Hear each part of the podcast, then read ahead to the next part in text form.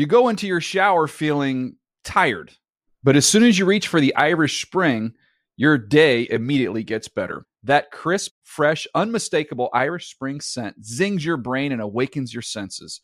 So when you finally emerge from the shower, 37 minutes later, because you pay the water bill so you can stay in there as long as you want, you're ready to take on the day and smell great doing it. Irish Spring Body Wash and Bar Soap. Fresh, green, Irish. Shop now at a store near you. Packers trying for the go ahead score. Starr begins the count. Takes the snap. He's got the quarterback sneak and he's into the touchdown and the Packers are out in front. 20 to 17. There's 13 seconds showing on the clock and the Green Bay Packers are going to be world champions, NFL champions for the third straight year.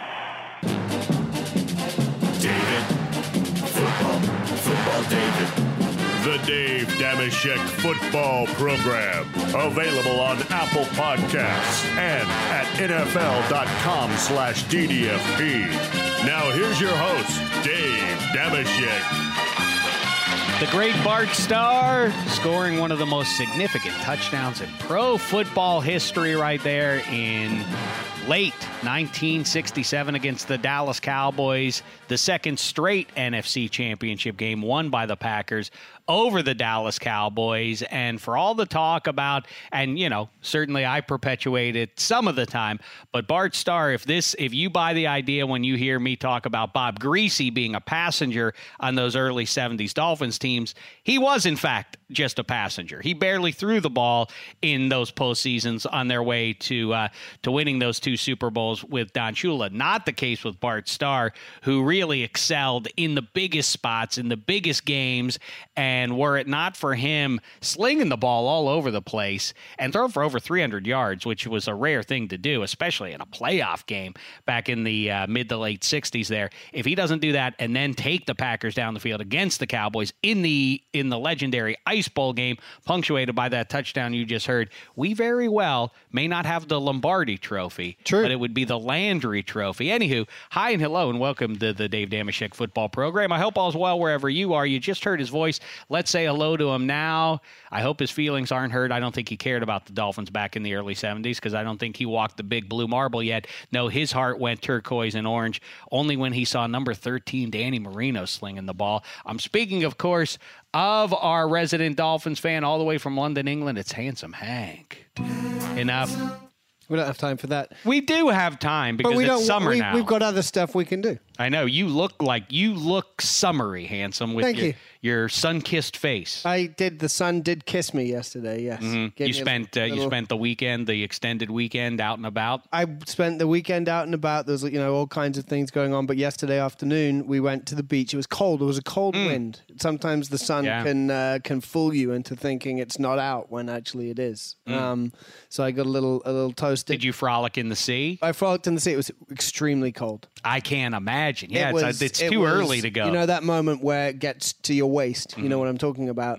And when that cold water licks, you know, around the waist area. Woo! Definitely, that Mm-hmm. Too wake- much. that wakes you up.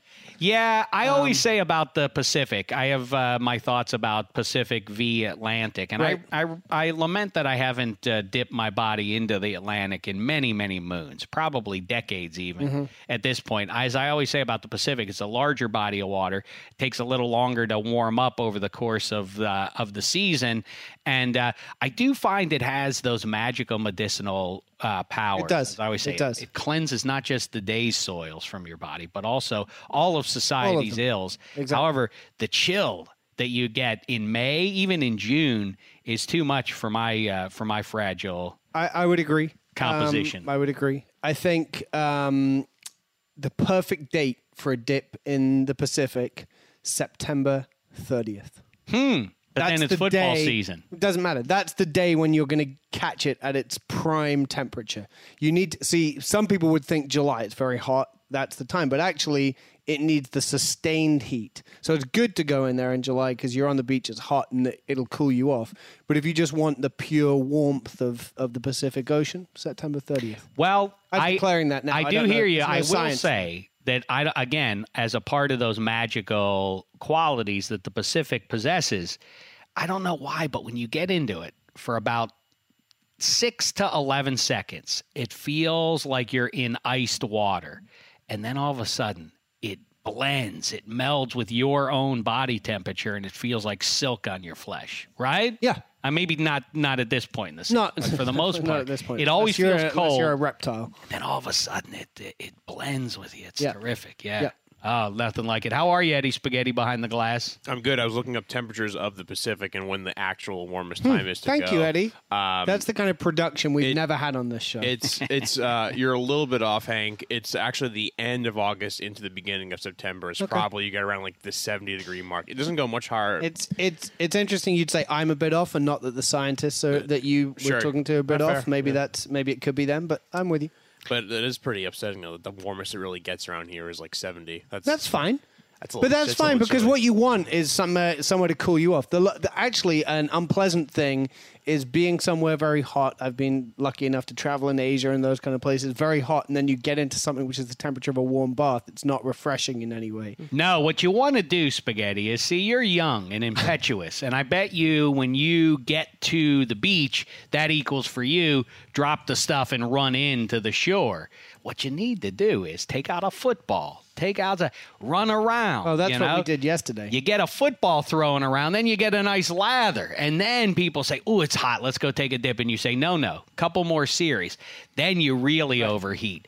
Then, with your last remaining, with the last few ounces of, uh, of strength that you have, you stagger to the shoreline. And literally, with your last step, Throw you yourself in. collapse Right. into the into the into the sea. Yeah, that's what myself and, and Ronald, my son, did yesterday. We, I tell you what, if I if if if they if we'd had to lace them up and there'd been a crowd there, that was one of my best days ever. Really? quarterback. Oh my goodness, I couldn't miss. Um, it was it was a really tremendous day. He in he was you know running downfield. uh, We were throwing hail marys. Everything landed in his hands. It was perfect. And then you mentioned Dan Marino. We got home. And NFL Network, what would they be doing apart from showing the great 1994 game? Do you remember when Dan Marino f- came back from that Achilles tear, played the New England Patriots, sloppy field where the, the baseball um, field it was pouring with rain in Miami? They showed that whole game. We sat down and watched all three hours of it. Um, Ronnie finally got to see why I talk about Dan Marino. And Did he under- swoon? He swooned for Marino. He as didn't well. say, Who's the fat guy No. out there? Because Dan Marino, Marino, not, he was not a, at that point. Ninety when he, when he came not- back when he came back from the Achilles, he was a little He was a little. He was. A little He never regained There was a his great. form. There was a great. They, they. So the beginning of the broadcast goes. You know, it's all Dan Marino's back again, playing against Drew Bledsoe. There's a big, big game, and then like we got an exclusive opportunity to speak to Dan Marino yesterday before the game about his Achilles injury. So they go over, and Marino's got a cap on backwards. You know, you'd, well, you'd never see this now in a mm. game. And Marino's comment is, "I don't want to talk about this anymore. I'm just tired of talking about it." And then they throw back to the game, and it's like, what? So you got this exclusive interview That with was it. Marino for him to tell you that he's tired of talking about his his Achilles injury. Well, now we're on the subject of quarterbacks, and I'm trying to think: did they overlap Donovan McNabb and Dan Marino? Surely they're they they had When to was have McNabb drafted? Ninety- overlapped a little bit. Yeah. Same draft as Ricky Williams. So what was that? Man, I'm having a hard time figuring out uh, the space time continuum. Ricky It's two- was- 2019 now. Is it possible that Donovan McNabb was drafted in the 21st century? No, he had to come out I like think it 98. was like ninety. 99 was his first his rookie year. okay, So so, no, they didn't. So they did. What was Marino's last? 97, 96. 96. Huh? How about that? Man, oh man, yeah, another indicator that uh, that I'm getting old. Um, speaking of QBs, though, or speaking of Donovan McNabb specifically, his claim now he's a Hall of Famer and that he was better than Troy Aikman. I'll start with you, handsome Hank. True or false? There is no one else to start with unless you start with. Well, I could go to Eddie No, true. Spaghetti, your Um, fellow. Thickcast I partner, and we may get to him. We may actually, who better to talk about than the Thickcast uh, on the thick cast than Chunky Donovan McNabb, McNabb, himself? right. Yeah, he was a little heavy Yeah, set. he certainly was.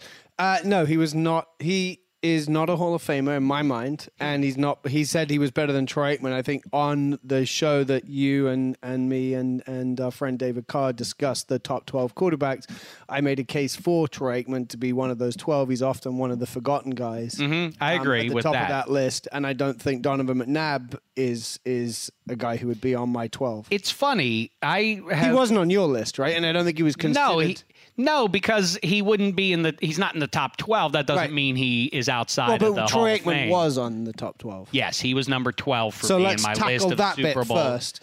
Is he better than Troy Aikman? We He- don't. We don't think so. No, but I will say Troy Aikman. That's the that's what's hard to uh, make sense of Troy Aikman's career. He was behind perhaps the greatest offensive line of all time. He had Emmitt Smith, who also benefited from that, and then of course with a power run game like that, that sets up the ability to to throw the ball. Um, with uh, with wide open receivers and Alvin Harper taking Yep. the top off, and then the great Michael Irvin and uh, Jay Jay Novacek. Novacek. That you know, this was a loaded team, Yep. so it's hard to evaluate him versus Donovan McNabb. But ultimately, I, uh, you know, whether you like it or not, January matters in Dave's book, and um, and Donovan McNabb didn't do his best work in January. Period. That's the end of that. Agreed. Right? I mean, so how that But doesn't mean also- he's not a Hall of Famer. Also, at any point in McNabb's career, was he the best quarterback in the NFL? Hmm. I think so. You think? Top three, probably. I don't know. I'm, I'm. See, I'm just shooting from the hip I mean, now. I don't he, have he the played, names. He and- played in at this, exactly the same time as Peyton Manning. So he takes off around 2000, 2001 ish, and he starts to emerge. Remember, remember the Eagles fans booing because they wanted Sure. Ricky Williams yeah, exactly. and Donovan McNabb. Then against that, uh, against that uh, sea, that raging ste sea of uh, Philadelphia people, he still overcomes with Andy Reid and soars. But that's another knock ultimately against Donovan McNabb, isn't it? That Andy Reid is truly perhaps the QB whisperer of the last quarter century. And so anybody who plays with Andy Reid tends to Look a little um, better than they Right, tre- tends to Average. play better than they typically do. McNabb's best season for you guys was 04. That was the Super Bowl Super Bowl year, right? year, right? So he He had To that year right. for some of it. So he had a 64% uh, completion percentage, 3,800 yards, and 31 touchdown passes. That was his best uh, statistical season in his career.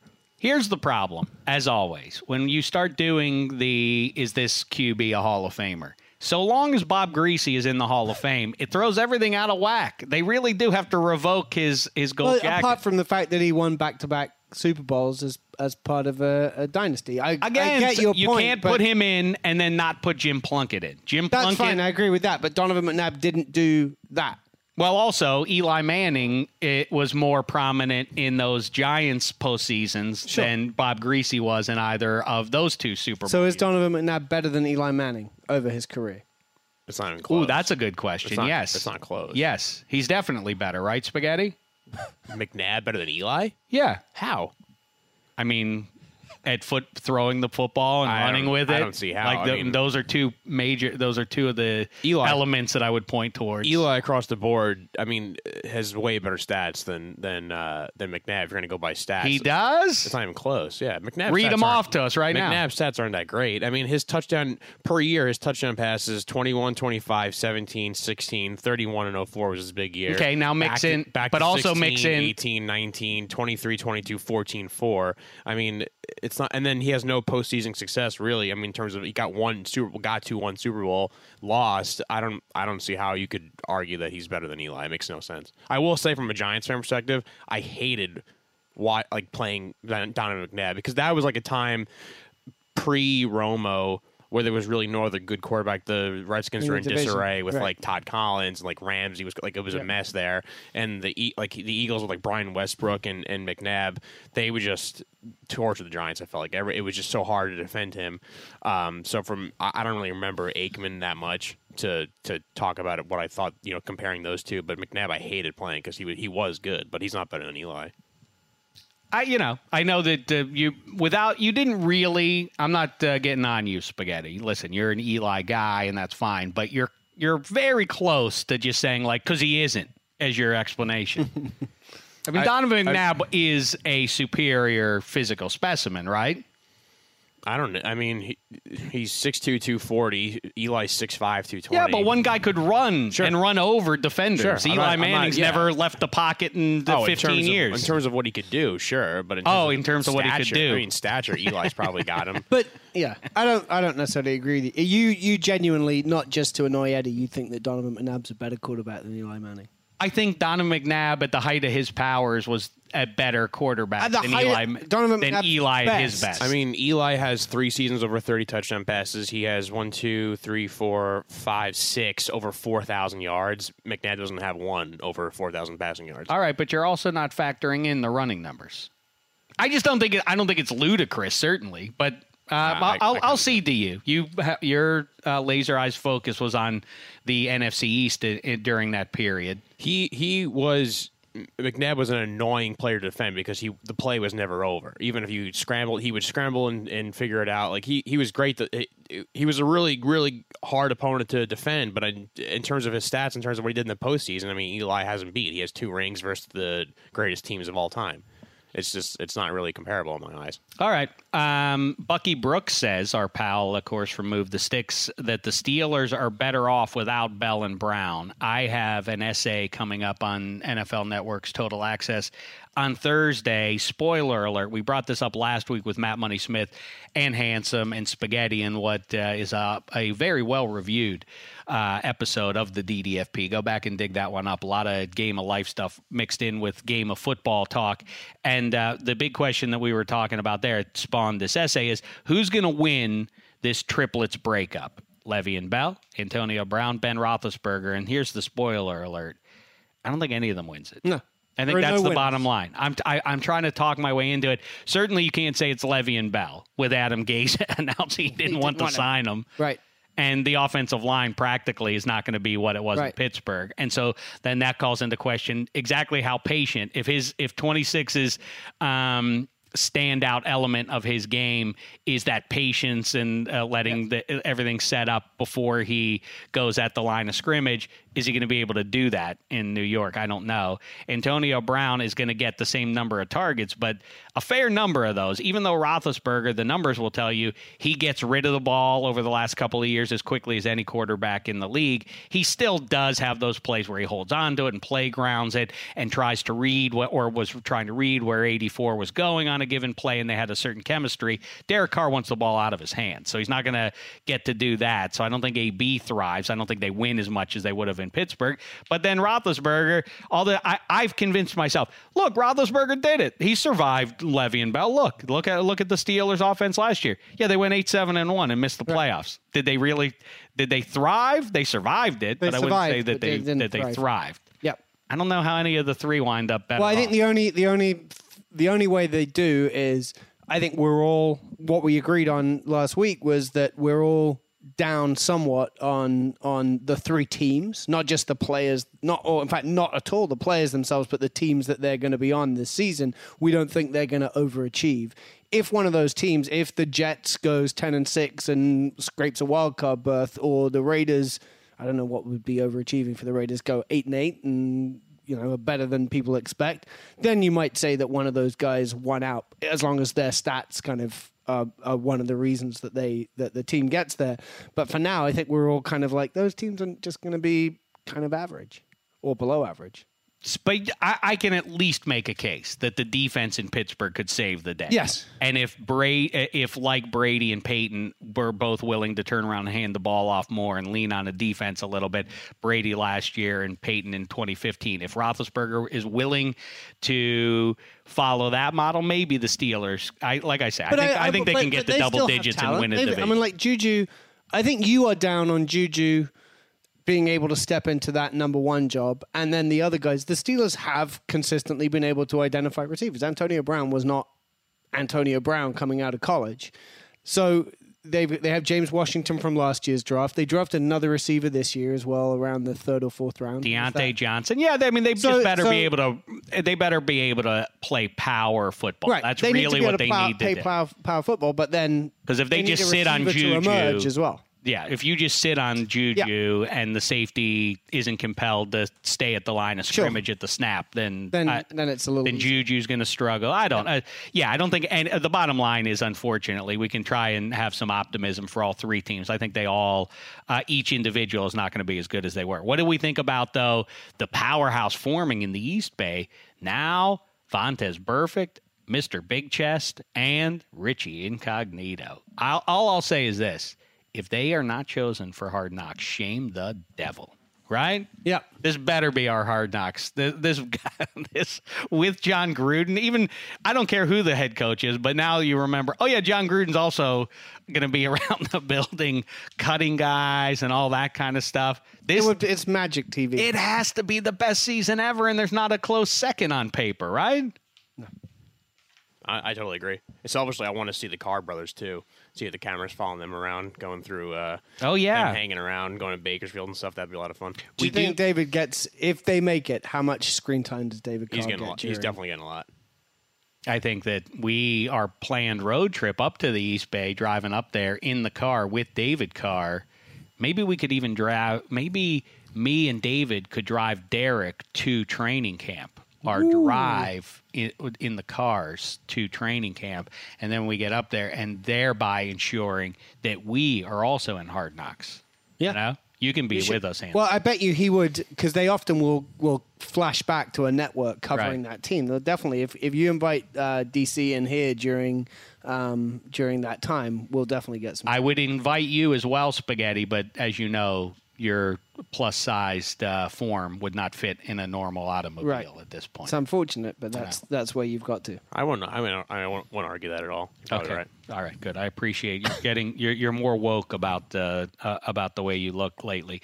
Hey, I listened to. I just wanted to let you know. I listened to Eat a Peach yesterday while I did some crafts around the house with uh, with the with uh, some of the little ones, and um, we uh, we we listened to music. Oh, it was a, it was a great day, and um, I introduced them to a little pavement that also holds up very nicely. They weren't as uh, They weren't into it. they were weren't as enamored with uh, with the pavement uh, music there, but I do encourage you to listen to that. I also enjoyed some rosé, and uh, I also watched the movie Splash with the kids. Ooh, that's that a great movie. yeah. Tom Tom Hanks, one of his Tom uh, Hanks. early works, Yeah. very funny. John Candy steals. He the was in his prime then, and if you think about Hanks's evolution into Hanks that we know now, from you know what was uh, what's the uh, what's the one where he swaps adult child? Big. Um, Oh, big. Yeah, that's, his big one. He goes. He goes. He he does bachelor party, which is also Party, funny. which is funny, exactly. although it's a little like now when you was like, watch it, like wow, like, this is maybe too much. Yeah, maybe uh, not woke. Yeah, right. It doesn't feel 21st Right, century woke. not. Right. Yeah, a lot of hookers and Yeah. stuff like that. Yeah. I don't think he. You know what's interesting? I don't have the list in front of me, so and yet I'll bring it up anyway.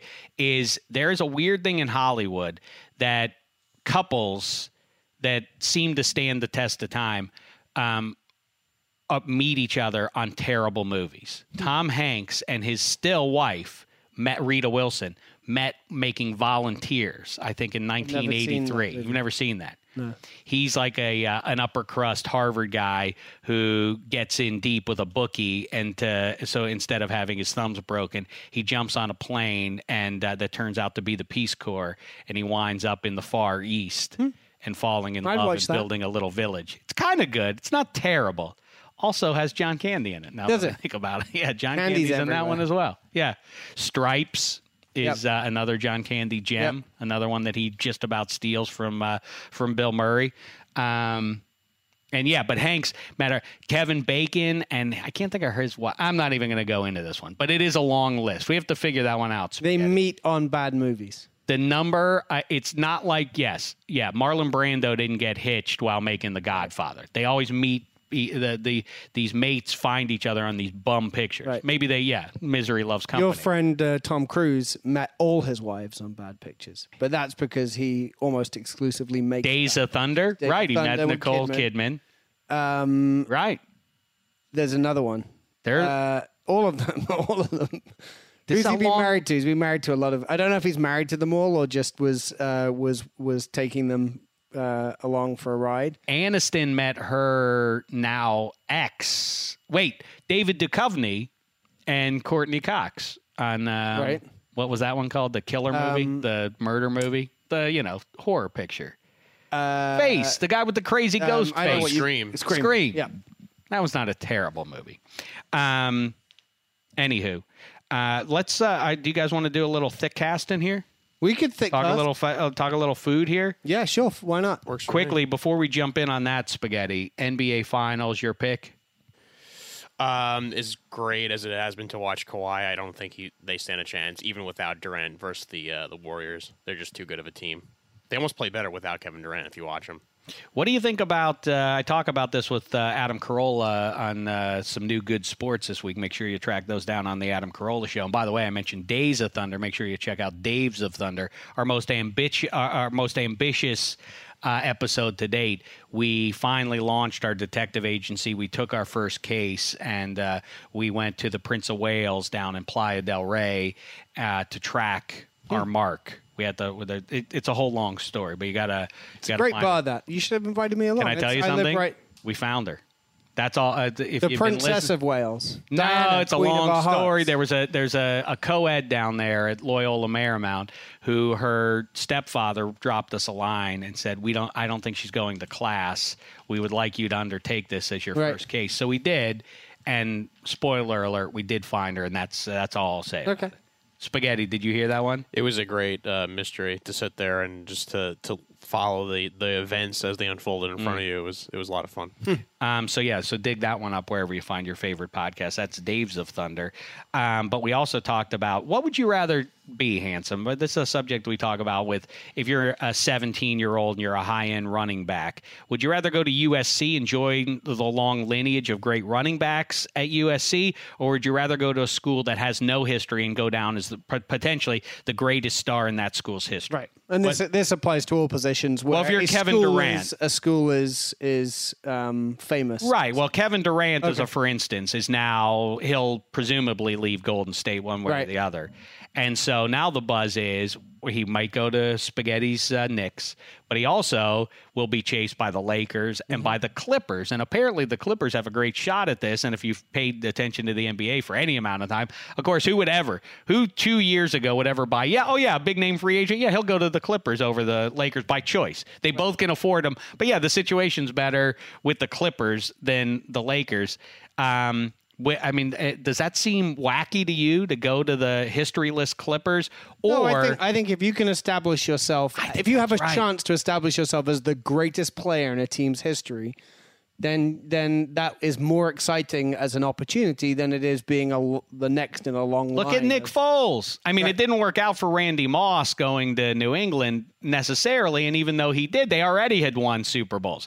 Now, Nick Foles is a legend for all of time. Right. There's nothing he can never go wrong in Philadelphia. Well, if Kevin apart- Durant wins a title for the LA Clippers, then that makes him in the conversation. That puts him in the conversation for one of the five or six best in NBA history just but- by that deed uh, combined with obviously everything he's done to this point. Right, but then he would need to be there for three years. I think where Nick Foles' fo- story falls down is yes, he did that one thing, but it was only one thing. It wasn't a sustained. He wasn't the starting quarterback by choice, obviously, and he wasn't didn't have a sustained. Yeah, I mean, it's not a which perfect led up comp. to this. Right. The the I guess the the best equivalent might be. I, I said that out loud. I don't know. That- Raymond Bourque going from the Bruins to the, Avs and winning a title there, spent basically a rental for three or four Well, I'll, months. I'll say the same thing about like I mean you said the Clippers, but I'll say if he comes to New York, he'll be a legend. To win in New York is is going to be the most important thing. If he wins in L.A., the problem with L.A. is the like the Knicks don't really have competition. The Lakers are always outshine. It's like if Kevin Durant came to Brooklyn, won in Brooklyn, it's not the same as winning in MSG. So yes, he'll be the greatest Clipper of all time, presumably, and, and it'll add to his resume, which is already fantastic. But I don't think he won't win over Los Angeles. That's that's the difference. Where So- someone like Kawhi, Kawhi is a great example. We just brought up. He went to Toronto. I mean, he's a different kind of breed because he doesn't care about the publicity and being like a star. He went to Toronto, and now he is like a bigger deal up there than the Maple Leafs and Canadiens and all those you know hockey teams combined because he single handedly brought them to the finals. well, it's weird because it's a little bit of a uh, bump in the road for KD, who I have said for as a defender of his, one of the rare defenders of his over the last couple of years. Perhaps he wasn't ring chasing. Perhaps he wanted to go down in history as the best player on the greatest dynasty. And whether you like it or not, once Golden State wins this one, it's going to be hard to argue. They've won four titles in five years. It's going to be very difficult to not put them into the conversation. They're the best, yeah. As the best. And uh, as always, reminder to all you people who love to float out there, and I hate to do this, uh, you know, on the heels of uh, Bart uh, of the Bart Starr news, but some people, yes, there's recency bias, and millennials like spaghetti don't know anything that happened before 1997, and that's a shame for them. But also this this predilection, this uh, desire to uh, to lionize things that happened 40 and 50 years ago, ignores the reality. The Celtics in the 60s when they had to win titles, there were like eight teams in the conference. I mean, in the uh, in the entire NBA, literally for some of those, there were eight teams in the whole NBA, and you had to win uh, like a best of three, and then you had to win a, a best of seven to win the title. Not exactly the same measure. Right. Same thing when the those Packers teams in the first one, at least when they go to the Su- they have to win one game to get to the to play the Chiefs in that Super Bowl. They won one game to get there. That was it. Montreal, same thing in hockey as well. The- yeah, the NHL was ridiculous. I mean, they now listen. The Canadiens did win. I think they've won since expansion have won 10 cups which is still the most cups of any of any organization but they get up into the 20s because of the big 6 era which another reminder one of the most fascinating things and somebody needs to make a documentary about this get get the the 30 for 30 people on the horn spaghetti if you please Sure. not this didn't happen for five or six years, handsome. This went on for a quarter century. There were six teams in the entire NHL. This was a league, and they would play the the, the legendary, the iconic Stanley Cup. Only six teams played Competed for, for it every year. It's ridiculous for 25 years. And if that's not enough, the best part of it is you'll notice if you go back and look at it that the Rangers don't win any and the Bruins don't win any. The Wings get a few and the Blackhawks don't do much of anything. And Toronto and Montreal are the dominant teams. Why? Because back then you had um, first negotiating rights within like a 50 mile radius of you your grew up. city Yeah. Uh, to go there. So Montreal, you know, had the edge out on everybody outside of Toronto by just recruiting those guys. Ergo, Chicago, like what hockey town was that? There was no hockey players in the fifties in in or in the Chicagoland area, so they were always behind the eight ball. So you cannot um, inflate. How great these teams were. The, the the path to getting a title now Was- is much more difficult than it ever has been before. And in a way, I guess that's why you have to tip your hat to Bill Belichick if you Yeah. if you you know still. I think we should. All right, we, we'll do it. All right, uh, handsome. Do you want to uh, stick your neck out and take the Raptors for Um, no, it's the Queen Mom though? I bet you she's get- rooting for the Raptors. she's dead, Dave. She's been dead for a decade, at least. what? The Queen Mother. She's she would be like 122. Oh, I thought that was the Queen. The Queen is still alive. Who's the Queen Mum? The Queen's mother. But she was not a queen. She wasn't a queen. She was the wife of the king, Who was the king? King George, the seventh. King George the Seventh. He was the pre. I now I'm probably wrong. Maybe the sixth, but he's the precursor to Queen Elizabeth II, the current queen. And was Mom- Queen Elizabeth hitched at any point? Which one? The one who's the queen right now. Yeah, she's still married. She's married too. Yeah. She has a husband right She has now. a husband. And is that uh, Edward? Uh, no, it's it's uh, the Duke of Edinburgh, Prince Philip. Prince Philip. I, I, would- I would who- know him. He's bald. He's he's bald. He makes some And he slightly looks- outrageous comments, to and he's people, bald- he's like the and he bald version. crashes his car pretty frequently. And so Prince Charles is the child of Prince Philip Yes. of the Yeah, king. all of the all of the children. Why I doesn't he get are to be a his king? Children. Why isn't he a king? That's not how it works. You don't He's get not- to marry into the kingdom. No, he becomes a prince. But if it If were the you- other way around, wouldn't she other- be a think she queen? would become a queen. Yeah, but well, that doesn't seem fair to me. well, because it's about lineage. okay, so why isn't Prince Charles king? Because he's next in line to be king. So when the queen when the dies, queen goes, then he's he's then why is up. Prince William the one who gets the throne? He gets to be king. No, he's next. He's he's the next after that. Oh, I thought for Unless some reason Charles it jumped says- right over Charles. No, no, no. Unless Charles says, "Look, I don't want it. I'm, I'm, however old Prince Charles is now. He must be mid sixties or something like that. He might say, I, I don't have time for this ruling stuff. Um, William should just, just, just jump straight in there." Mm-hmm. I don't think he's going to say that. He's been sitting around. It's be, it would be like being um, Daniel Jones of, of the New York Giants, waiting for Eli Manning to retire, but Eli Manning carries on playing until his his, his late nineties. It's very that would just weird be, though. Be tiring to wait. And What are we supposed to make of the fact, like Game of Thrones, you know, the big uh, reveal in the final season was, and actually it's all about the bloodlines, and we thought Jon Snow was the child of this person or that, and Jon Snow was, it turns out, not a bastard Mm-hmm. child, but we know the opposite. Well, we don't know it, but your eyeballs tell you that Yeah. Prince Harry was not made by Prince Charles. It's possible that We've seen Prince William. Prince Charles is not related to Prince Harry. the older brother Are you familiar with these people, Spaghetti? I- I am Because I'm going to end this conversation I- I- because you represent the audience to me, and if you don't know the difference between Prince William and Prince I Harry, do. then the audience One's won't either. balding and one is a redhead. Yeah. Yeah. Yeah, but you know they're brothers, right? Right. And one looks exactly like Prince Charles. Yeah. I mean, and then the other say one looks looks. exactly. I would say Prince William looks much, much. Yeah, I more guess he looks very much like, his Diana. mother. Right. Right, but the other one looks a lot more like his father, and I don't think his father is Prince Charles. Wow. I mean, spaghetti. It's who was who is the guy again? There's a gentleman allegedly. I mean, not allegedly. His name. Are you? Does this get you? James Is this Stewart. taboo for you to No, talk not at about all. as a? It's as not a, at all. No, his name is. You Ja- hate the UK, so you may as well I don't hate the UK. His name is James Hewitt, and allegedly he may have, have formed a uh, a tight bond with um, Princess Diana. a tight Um, bond indeed. And Like uh, James and Bond if you look at a picture of. James Hewitt and then look at a picture of, of Prince Harry next to each other, It's undeniable. it would it would it would cause you to believe that that tight bond may have been very very tight. Wow. I, I- I, love that kind of stuff. It's like I love like conspiracy theory, like mystery. This stuff. is It's not a conspiracy. I'm not a conspiracy theorist by nature. Look up a picture of this guy. James Hewitt is his yeah, name. that's his name. Go ahead. And I'll- then Prince Harry. We'll wait. We'll Um, wait for you. He To- um Oh. oh yeah. Oh yeah. You just Google image and then all. Uh, every I haven't picture heard- That pops everybody- I haven't up. heard any- two of them next to each other. I haven't heard spaghetti make those noises since I brought in some chocolate donuts a couple weeks Exactly. ago. Oh, What's pretty yeah. bad is like if you Google this guy, you can't find a picture of him without Without the putting picture of them Harry next, next to to him. each other. yeah, it's wow. Yeah. Oh man. So what does that mean? What does anybody like Game well, of he wouldn't, Thrones? but and the he's th- not in line. So like so Charles would be next, Mm-hmm. then William. Now that William has kids, uh, whatever the oldest son of Prince William is named would be the next in line. Prince Harry's like he's out of the game. So he can't be king. he So could be, but there'd have to be some kind of awful disaster to take so no for one will Harry call to- for him to do one of those ancestry.com kind of things. Yeah, they should do. that should be the ancestry.com ad in about 20 years' time. It turns out I'm not actually royal at all. I've been living for free off the state. What do you for- mean I have to go back into battle now? I don't want to. Right.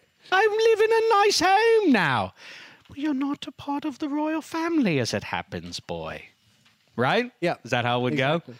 Do you have any ties to the royal family, I don't have bloodline wise? No, bloodline- no, no. Sadly, not. Sorry about that, Dave. But I, No. I'm, not, I'm not in line to the throne. You could tell me that you are, and I would not. I would never know the difference. You know, You should have done. You could have made that claim. Spaghetti certainly would have believed it. All right, listen. So I am going to take Golden State, obviously, and uh, unfortunately, it looks like the Bruins now. They, I can't believe that either. I, I missed the. I, I, I only watched the beginning of the game, and Yeah. I saw the Blues jump up 2-0, and I'm rooting for the Blues, obviously, over the Bruins. And uh, like I talked about with Carolla, I got to pay witness to a great um, email exchange among our fantasy football league because it, as it turns out, there are a few Blues fans on there and there are a few Bruins fans on there, and it got uh, quite nasty. As, as uh, it got very, it got very unpleasant with a discussion about who deserves it more and who's going to win. And then, as it happens, I inserted myself into the conversation about where Pittsburgh, uh, you know, how Pittsburgh matters, and then I. You don't shake your head at me, and then I got some mean-spirited comments From everyone. You at least at least from the united- Boston people, from you the- probably united everyone against you. Yeah, but then a it's good thing to do. but then it's also you know when when when shots were taken in my direction about Pittsburgh. If you think about it, in the 21st century, yeah, there are a lot of titles that might obscure reality for you if you're a Boston sports fan. It's kind of easy to find the the cracks in the in their success there and make fun of that too. So anyway, I don't know why I brought that up, but uh, now I have. I'll, Yeah. I, I don't think the series is over yet, though. I'll say that. Uh, Not that I'm a St. Louis Blues slash Boston Bruins expert, but I think a lot of teams in the West did not match up well with Boston. I think that the series will go six or seven, despite the. Bruins winning. Such a bummer. I realized that, that the Bruins snuck through. They were the only team that was good out of the Wales conference that survived that first round. They were the only ones that really passed muster there. They're they're both they're they're going to be good for a while. They're a young team. They're built really well. So, but I think the the Blues are I think are built well enough to combat them. So we'll see. I think it's going to be a long series. All right. How far have we gone here now, Spaghetti? Uh, if you want to make a guess, I'm going to guess that we have gone because anytime we enter a show where I think, I don't know if we'll make it 30 minutes today, I bet you we have transcended 30 minutes now, and we are now at minute 32. close thirty eight. Not so bad. Not so That's bad. pretty good. All right, then let's round We're it not out. I'll, struggling I'll, I'll lay things out talk here. about. I'll lay out and uh, take it away. Here it is, episode number two, the official episode. Three, I think. Three? Oh, I also wanted to talk about something else. We'll do that on the next episode. We could do. We have time. You could do it. It's fine.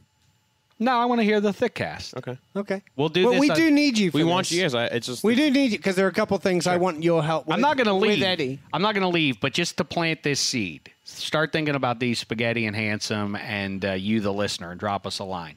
What are the things as we enter summer that will make you seem like a woke pro football fan to say, even if you have no idea of the context of what you're saying? What's a remark you could make that people sitting there by the pool or at the bar or outdoor at happy hour, and they'll Yeah. like, "Whoa, you That's- know." You, you know your NFL, Right. You know what's that comment? I like it. I There are like a lot of them. I have a lot. Yeah. There are a lot. Yeah. Go ahead, Spaghetti. You start us off. You have a lot. You want to give one? I'll, i let's right off the bat. RPO. Mention RPO once, and people are gonna like read pass option. People are gonna say that, and you go like, okay, hmm. this guy knows offense. No, but I, that's not woke. you don't. That's so? almost that's you're regurgitating something from last season and and and kind of the playoffs. The Eagles playoffs was where that that that's not woke so much as you know some verbiage that Okay. that, that talks football. All right. I Show think us what the would right be way. woke might be something like. Um, well, it would be a take on what's going to happen this season, Mm-hmm. which which has not been made very much so far. Everyone's talking about the Cleveland Browns. Andrew Luck's going to be Andrew Luck and the Colts are going to be the team to beat in the AFC. That's not quite it, but it's it's it's a it's a forward looking. Um, you know, you you're going to hear a lot about the Cleveland Browns over the next few months.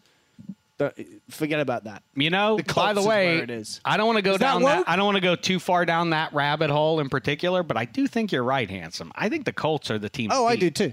That's why I just said that. But is that woke? I don't know. I don't know. Okay. I guess the So audience will have to tell us. Don't- I don't know. I just thought it was. I think it's a fun question to talk about. I remember an episode of Mash where Radar O'Reilly. Um, he coveted the affection of a woman who was uh, a sophisticate, and so Hawkeye, and I think it was Beej, but maybe it was uh, Trapper John. Either way, they coached him up on things to say, Right. and um, and like I remember the one was uh, if she mentions Bach, you know the the composer. Yeah. is that how you call him a composer? Yeah. Bach.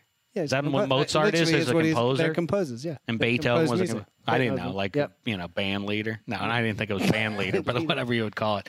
Um, but if he comes up, you just all you do is you go like ah Bach, like Yeah. that. You just say that, and then people Yeah, yeah. like, oh yeah, then Yeah, yeah. he gets He it. gets it. Same sort of thing. I think it's based on that sort of a Right. vibe. Andrew Luck, like yeah, I, I don't know if it's based in numbers. You say like you know. Look at Andrew Luck. He he always is a winner. Save the one season um, as his health deteriorated. That that one um, removed. They always go to the postseason with Andrew Luck. And I've got a great good one actually. All right, I'm go gonna ahead. Save, go ahead. No, I'm going to save it for if we're going to if we're going to do this properly on. you know how to do this now? I know how to do it, and I have a good one. Okay. You want to try again, spaghetti? Yeah, I have a really good one. Okay, it's, go ahead. It's uh, anyone that talks about like how to build a team the proper way, and it's like, well, you gotta you gotta strike while your quarterback's on the rookie deal. Oh, that's a good one. Yeah. I mean, again, not new, but it's it's pretty woke. Yeah, but uh, the woke Greg Rosenthal will tell you, like, that's a now, that's become overstated because the cap is so high now that you can afford your quarterback and, And, and. Greg is not wrong there. So he, right. And Matt Ryan, number two, happens to agree with that. He told me the same thing at the Super Bowl. And uh, so adding validity Right. said, you know, it's not, it no longer completely hampers the overall um, Effort, uh, structure. t- exactly. If you pay me $30 million. But perhaps Matt Ryan was saying that because it suited Because he wants thirty his individual purposes. No, but I don't think Greg Rosenthal uh, is in the bag for Matt Ryan. He is woke though. Greg is about as woke as it gets. I don't care if Tom Brady. Anyway, we've won so It's- much; it's it doesn't matter I don't anymore care. if we win Who another Super Bowl. I- well, I mean, I don't know. We- we- You know, the- we win a lot. I'm going to go watch the French Open. Um, okay, let's get to it now. It's time for episode three of the Thick Cast.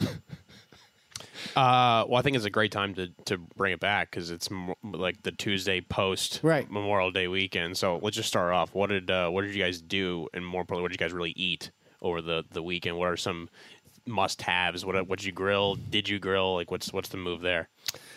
Um, is this a question for me? First, It's for it's for the it's for Well, I everyone. did. I did grill. Um, I I grilled twice this weekend. Once I um, made some homemade burgers, which were fantastic. They went down extremely well. The only issue was that it was on Sunday and it rained here in Los Angeles, which is pretty rare. And so I was doing something which I'm much more familiar with in the UK, which was wearing a raincoat while standing outside flipping burgers uh, while ever all the, the party was happening inside with kids and, and friends and all that stuff. Um, but the burgers went down extremely well, homemade, you know, ground beef, bit of onion in there, um, you know, just everything to hold it together, a little bit of flour. They were they were fantastic, and uh, and then taking some advice from last week's show, put some pickles on top of you know cheese you go. obviously, and then and then pickles on top for everyone. I got some so the bread and butter pickles that I was talking about last I week. didn't put care for those that on choice, top of okay. put those on top of there, and uh, and some tomato. It was they it went down extremely well. Very nice. Yeah, my uh, my girlfriend made me. Uh, she made burgers and cheeseburgers that will now last for the next couple of days, but also made me a steak. So last night I had a steak and, And a burger. yeah, I had I had Congratulations, Dave. I had That's turf and turf. Turf and turf. Yeah, it was the it was the, it was uh, terrific. How about you, spaghetti? Well, I had an away game yesterday. I, w- I went to a friend's house, but I was probably like one of the main grillers there. Right, of but course. It, it was a. and This is going to really affect my like manhood grilling uh, skills, but it was a it was a charcoal grill, and it took us like over an hour to start it up. What's like, wrong with that? I'm I'm just not good with. I like the the gas grill with the knobs. I know, I'm- but I'm that's better at but that. people will tell you that the charcoal one is that's that's the authentic sure way to do this. Sure, and the problem. I don't think your manhood takes a hit. I would say, if anything, it, it adds to the legend of Well- Eddie Spaghetti. Well, the thing is, like, I don't know how to control the flames in those. Well, and it they- took us forever. it's hard to control. Right, and it took us forever to start it up, so it finally did, and we had so much lighter fluid on it. We I was got it just working. gonna say the rookie mistake is people think the flame isn't potent enough, Yeah. and you end up overdoing it with the, Yeah. the lighter you fluid, actually- and then your burgers taste. What like you lighter don't want is flame. The idea is Right. to have the flame go out and then the, the coals to be red. Let them get And white. That's when Yeah, right, that's when you that's when you're grilling. So yeah, we screwed up big time, and then the flame was humongous, way over the top of the grill. And then of course it's like, oh Eddie, you brought the steaks. I got like some ribeyes uh, for me and my girlfriend, and we threw those on because everyone it was like bringing your own meat kind of thing. So we threw on those, and I got some chicken sausage, which I recommend for everyone listening. Chicken sausage, but with bacon and pineapple. So it's a bacon pineapple flavored chicken sausage. It's like sweet. It was so good. But anyway, so we threw on the steaks, and they got charred in like three seconds. Had to flip them, charred on the other side, and then I took it off, and I was getting sick to my stomach eating because it tasted exactly like lighter fluid. And it was probably the worst Memorial Day uh, grilling experience I, I've had. But I had a good week of a good weekend, four day ish, three three and a half whatever day weekend of eating food. I did quite a bit of eating. Tried a new restaurant now called Otium downtown Los Angeles, and it, I don't want to if they're listening, but it new restaurants in LA they have like they have the thing where they're they just want to be popular really quickly and they just kind of spread the word, but they don't live up to the hype. And I feel like very few restaurants ever do. So that's for the prices and for what it was, it wasn't that good. Um, but I, can we throw back to uh, last Thursday's podcast Sure. where you um, announced that you are just uh, sticking to greens Yeah, Um, yeah. for the foreseeable future, and Yeah. then flip it back to when you say just now, I ate a lot this weekend. I really went on a. I'm a- conflicted uh, as far as that goes. By the way, Me as too, I said absolutely. on the last Like, there's no way- episode, I mean, I think Eddie Spaghetti, if he doesn't make some uh, some pretty significant lifestyle changes, he won't see the end of 2019. Um, but on the other hand, for the thick cast. I, I don't think you could do any better than Right, him for the brand. literally eating himself to death. yeah. I think that would be a At least great out of the league. Who was I- the last player that ate himself out of the NFL? Stanley Roberts. There are it players in the that you hear about it. You hear about, but I don't. I'm trying to think of an Hot example. Plate Williams did it in the Marcus NFL. Mariota in the just, just it was reports he just put on 13 pounds this offseason. Well, but he's not going to eat him. He, No, he know, was skinny. Like Jamarcus Russell ate Sure. and drank and everything else himself out of the league. Purple but eating drank was himself certainly a, out. was certainly a part of it. I I was clear when we recorded last Thursday. I said that I'm going to try to stick to the greens only and stu- super Right. healthy. But the problem was that my girlfriend's parents were coming to town, so that I, I had obligations to go to a, a fancy restaurant like Otium. And we did I go to Milk Bar for dessert after? Yeah, I did. And then like Oh, there we go. Uh, Self interviewing is never a good sign for uh, spaghetti. so, of course we had to do that. Did I and- do that? Did I do it? Yeah, I um, did. And then Chick Fil A was on the way home no- again, no and there it fast was. The door was open, the lights were on. The guy was not cleaning up yet, so. But of I course- was I was good for like morally weekend for grilling. Like a steak isn't probably the best thing to have, but I just had steak. I did not have any like no wieners, no cheeseburgers. Even for drinking, I got one of those new sparkling like low calorie, zero sugar sparkling like Mm-hmm. Smart. hard sodas. Smart. Got those. Like I'm Yeah. trying to do stuff. Um, I did have Korean. Such a pathetic attempt to lose weight. I love that. I, I'm always people are always around, but I did I go to Milk Bar for dessert? Yeah, I did. But I had a uh, well, one of the drinks I drank this weekend was, I was got low calorie. I got drunk on spiked sel- uh, Spiked seltzer water. exactly. Yeah, flavored. Uh, um, but and you mentioned it. ra- It's rained out Sunday, and that was the one topic I did want to bring up. Was it rained Sunday? So we were we had other plans, but they got canceled, and we ended up going to a Korean barbecue, which is one of Course. my favorite What things else to are you do. gonna do if so it's just, raining? Just ate Just meat eat. there. Um, I someone on Twitter was going at me saying that I don't they don't like Korean barbecue because you have to physically cook it yourself. So that made me think and ask you guys this: What is your favorite like arts and crafts, like or like food that you eat, but Hmm. you have to actually use your hands and do yourself. So it's like like cracking a lobster, or it's making like a kebab, or it's making a taco or fajita. Something. Like, what is your favorite? If my favorite is Korean barbecue, where I grill it myself. What is your favorite type of food where you actually have to do some kind of labor before you could actually enjoy it?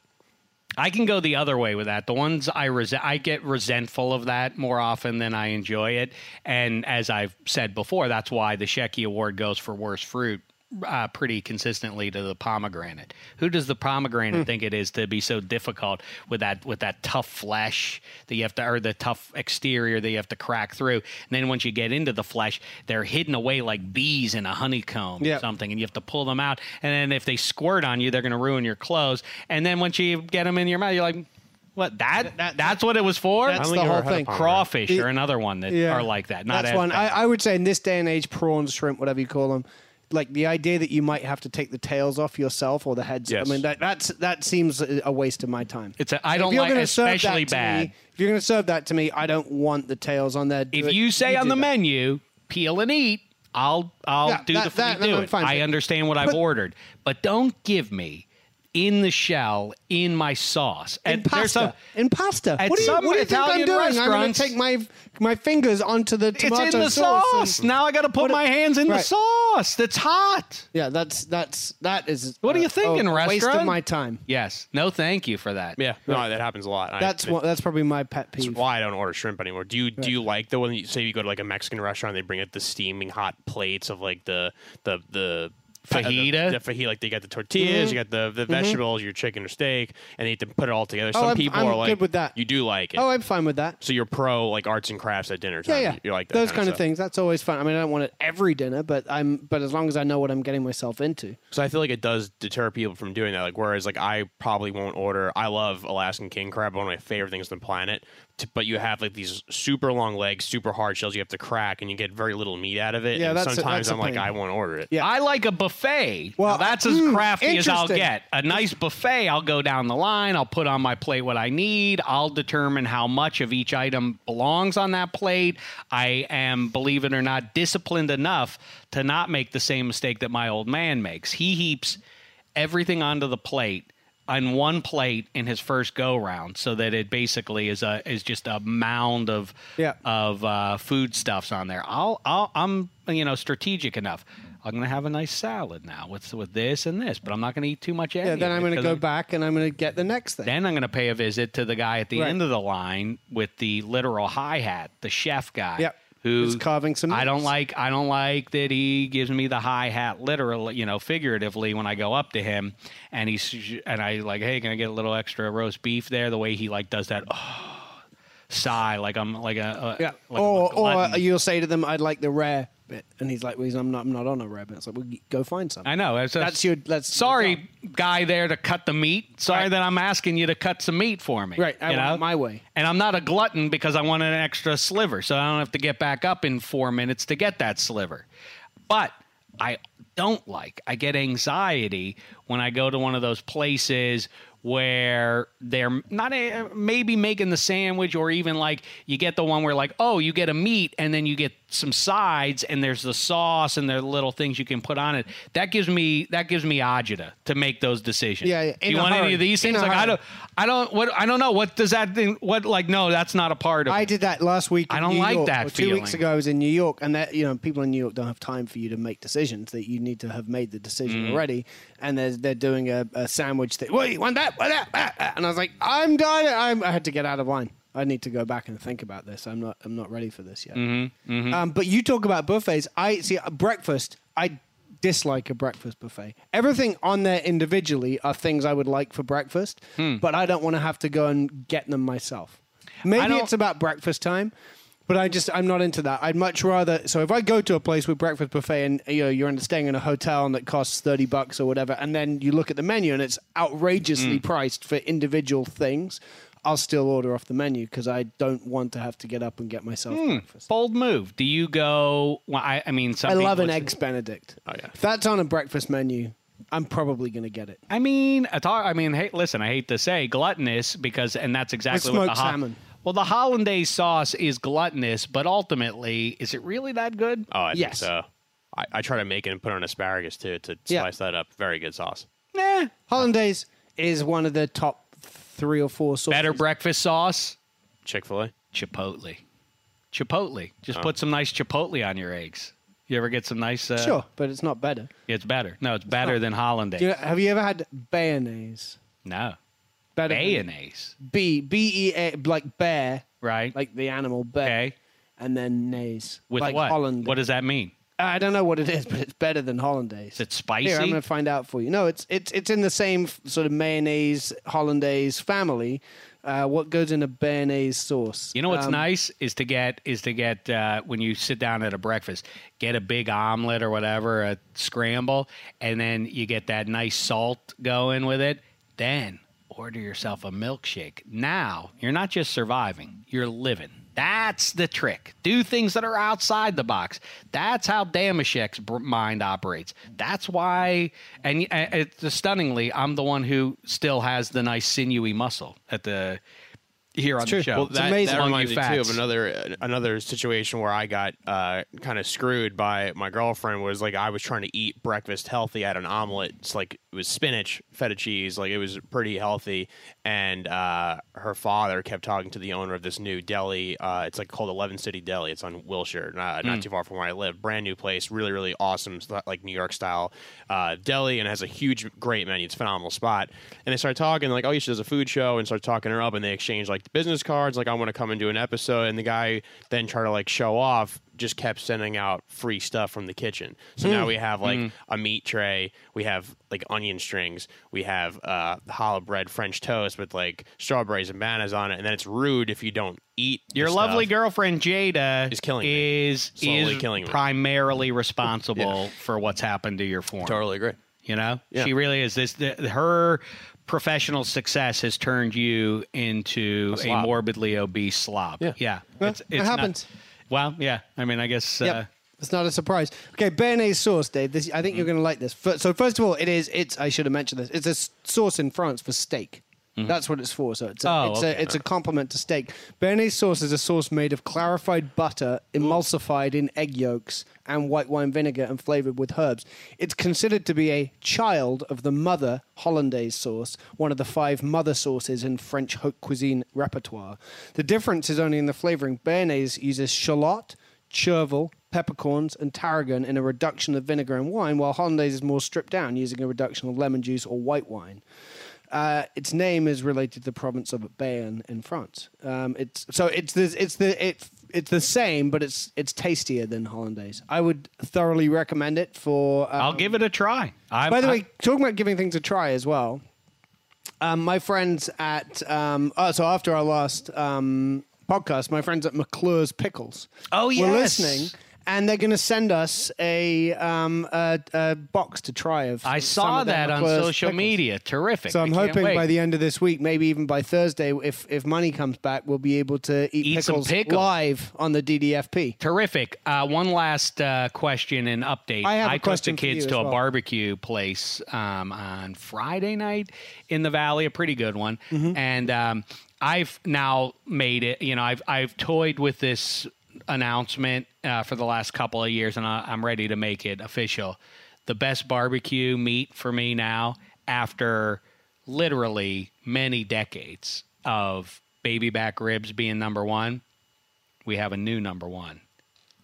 Brisket. It has to be. Has to be. Brisket. Yeah, brisket's Brisket. a- I Of- thought you and. I, I thought you and I discovered that when we I went love to, brisket. Um, to Yeah. that to that amazing barbecue, the Salt Lick barbecue in Austin.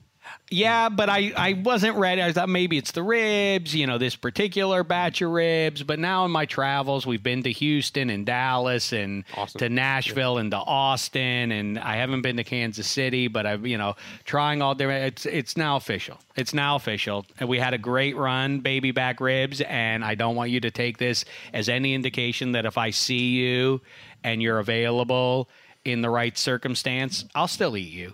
But I want you to know that brisket is my new number one. Brisket's the best. That's good. I And mean, yeah, it, it has. It, it's great because it's easier to dip into a great barbecue sauce. Mm-hmm. That's my favorite thing about brisket. And it, it's not about the mess. No. Just to be clear, it's not about the mess. I don't No, want I you don't to care beat about yourself up about that baby back rib. Right. Not that you're making a mess on my hands, obviously. I just, the brisket is, is uh, juicier and better. Yeah. it's there's something I respect about it is that I just know the work that was put into the brisket. Like there was a guy that that has to like prepare this and give it the perfect dry rub, and he's slow cooking it at like 200 degrees for hours, and then it comes out and it's like this juiciest meat that doesn't even need sauce on it. I respect like the craft in it the most. That's why I, I think it. spaghetti could be one of those guys. Like maybe in about eight to twelve years from now, spaghetti will be one of those guys in like the in the gigantic aprons, those rubber Yeah, aprons, pitmaster. and yeah, and you'll like have a you'll have a mop with barbecue sauce at the end of it. You're just slapping, Slapping it it on around, the yeah. sides of uh, different uh, beasts, you Right. know, as they're I uh, could see that. as I'm they're in- smoking up. I'm you starting. know, The, I'm starting the process to look for a an indoor smoker slash barbecue. oh good. Why indoor? because I live on uh, like a basically a penthouse overlooking the hills. So I, it's hard for me to like. I don't have a backyard, so it's just like I love that. Little, Yeah. just in the process of looking for an indoor smoke. I'm trying to find the best one. Updates on spaghetti's spaghetti's lifestyle. But he's also trying to trying to just stick to the greens. So one very quick last question Mm. for both of you guys because I'm not from the US. I don't know if you heard that. Um, I don't necessarily. Under, I'm never aware of when US holidays happen. So every time I'm caught uh, by surprise, but oh, it's Memorial Day this weekend or whatever. It feels like every single. Our big one's American coming, holiday. handsome. Big uh, the you Fourth love- of July. Yeah, you That's love at least one. I know when that's happening because of the date of it. Right. It's in the name. But every single U.S. holiday appears to be based around um, grilling, apart Hmm. from Thanksgiving. They're- so every time they're like, I get confused that. Okay, Memorial. Oh, Memorial Day is this weekend. Great. What's Memorial Day? What do people do? On, oh, they they barbecue, and then it's like before the July. What do they do? Oh, they barbecue. Labor What- Day, yeah. Labor Day is the same. What is is there a uh, order of which one is more important for barbecuing, or is it? Should I just accept the fact Well, we've- that actually you're supposed to do that on every single? As you um, know, we've done it here on the show before. We've But I the wanna best leave- food holiday. I get that, but I want to leave Thanksgiving out of it because I get that that one. When do you solely, have? If I'm you're only going to grill once a year, let's. Oh, I'm not. I like grilling. I, I like grilling on non-holidays as well. But I'm just saying, like, is there one of those which is more associated with barbecuing with your friends and family, or are they all equally weighted? And it just appears like, well, it's Memorial Day, you have to grill, but it's like, okay, but I also have to do that on the Fourth of July. spaghetti. I'll and on defer Labor to Day. you. I'll say I think the most uh, associated with is probably the Fourth of July, but I think the best or most important is easily Memorial Day because as It's your first one of the year. maybe? Exactly. The launch of summer. It stinks here because every day is basically summer. But Right. if- like back when I was home in New York, and it's like, wow, it's finally May. It's finally getting warm out, and then it means like people who belong to like say uh, like a like a public pool community, those pools will open up. All the Jersey Shore bars and restaurants that that are on the beach, they'll open up, and it's just like the kickoff to the summer. So you're just like all of your energy, all like that pent up frustration from you know the the winter hot like winters all the way to through April through May. You're finally like it's finally here. Let's invite everyone over. Let's have a big like kickoff. So bash. that's that's the one. That's the first time of the year you'll have a hamburger infused with lighter fluid. That's the time that you really get to have that taste back in your mouth. Yeah, I, I I guess. I mean, back when I was home, my birthday is in the beginning of May, so like I would definitely do something around then. Uh, I did Right. this year when I flew home for a bit, but I think in terms of the majority of the population, yeah, you're especially if you're in a colder weather city, you're definitely like I, looking forward to. I will definitely. That's an interesting point by Spaghetti, and I support it. July Fourth, probably if you cover America top to bottom, probably July Fourth has more grilled meat than Memorial Day, but I imagine it's fairly close. As I've said before, and I'll say again now, I. Labor Day is the worst one because that's food based. And if you're like me, it means back to school. And so you're kind of nauseated and sick in your gut with the thought of having to go back to school and, and uh, be uh, force fed, uh, not food, but force fed what the man has decided you need to know at the age of 13 or whatever. Like, I don't know. I'll, I'll decide for myself what I need to know. And I know it's not your math, uh, you know, it's not your math equations, the man. And so he gives you that, and then he thinks you're a dupe. He thinks you're a sucker. That he gives you that holiday, as if you're not going to notice. Hey, yeah, go grill some meats and everything. And after that, summer's over and it's back to school, jerk. You know, I'm not playing that. No, you're game. not gonna fall for And that. so I don't. I, I can barely force the food down my throat. Yeah. I'm so sick about it. Labor Day is like bittersweet because summer is ending, but then party was like, oh, I can't barbecue anymore. I can't like you know be outside, be in the pool, be in the beach. But it's football season's back. It's the only I only. get to eat the thick ho- stew the for the holidays next are coming, eight months. so it's- you know, yeah, there's, it's- there, there's upside. It may be, it may well be. People talk about why is football so important? You know, how is it? im- Because yes, fantasy football has raised its importance and gambling in general and you know the the the aesthetics of the game lend themselves to film and NFL films and all the majesty and everything else but its most important role is making it tolerable to leave summertime I and have to go back 100% to agree. school. That's the what fact it's that you have to go back to school. Monday night football so important, you know, so important. Ugh, it's Monday. Well, at least we have the game. And in a larger way, it's what sports provides. People say, "I'm not a sports fan." I feel sad for you because you need something to look forward to in life. In the short term, to tonight, ugh, it's only Monday night. Oh no, we have a football game to watch. That'll get me through today. And now, oh, Thursday night football, it's only a couple days away. These are the things you need in sports. Oh, the Super Bowl is in three months. I can't wait for that. You need things to look forward to, especially in those winter months. That's what hockey is good for. Once football season ends, you know what? If your team in the NFL goes on a long playoff run and reaches the Super Bowl, guess what? Before you pick your head up, you're already halfway through winter. Thanks, football. You've done it again. Right? I think we have to leave it there. I think that's I think that's I think about you, all I think you ja- definitely dotted that one. All right. So uh, so with that said, thus ends another successful thick cast buried within another successful DDFP. Thanks to Eddie Spaghetti Eddie, behind we the need glass. music. We need some thick cast music. Can you Yeah, get on you that really do. before the We'll work next on episode? Yeah, because I do, I do have a, I do have a good next episode in mind already. I have to wait for something to happen, but we have a good topic for next thick cast. Your first heart attack. I know. I want to get into some ice. That's what we're gonna mark. I want to get into some ice cream flavors. Please keep us up to speed on uh, on your um, on your uh, hunt for the indoor smoker. I had That'll a, be I an had a delicious Well, ice cream. I'll have an update. Did you? I had a passion fruit ice cream. Ooh, you wouldn't don't think like that's that. nice. It's very good. I found a place. There's a new place in Encino where they make the gelato right there, Mm-hmm. and it, it and it's so creamy and and uh, glorious. I'll tell you what we're going to do next for the next show. Maybe we there's should an go ice road cream. There's an ice cream store just down the road from here that has, I believe, the best ice cream I've ever tasted. It's uh, it's on Washington, which is the road uh, on which our office is. It's called Ginger's Ice Cream. Let's get there for the next show. We'll do a thick cast.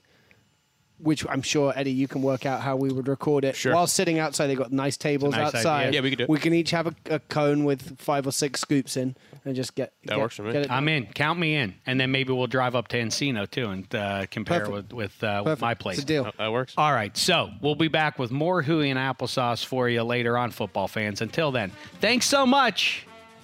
It's been a thin slice of heaven.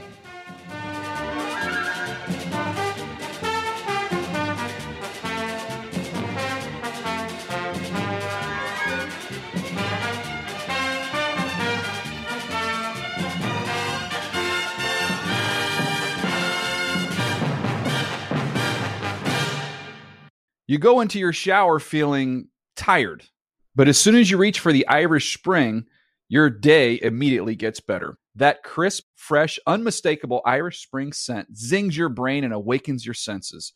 So when you finally emerge from the shower, 37 minutes later, because you pay the water bill so you can stay in there as long as you want, you're ready to take on the day and smell great doing it. Irish Spring Body Wash and Bar Soap. Fresh, green, Irish. Shop now at a store near you.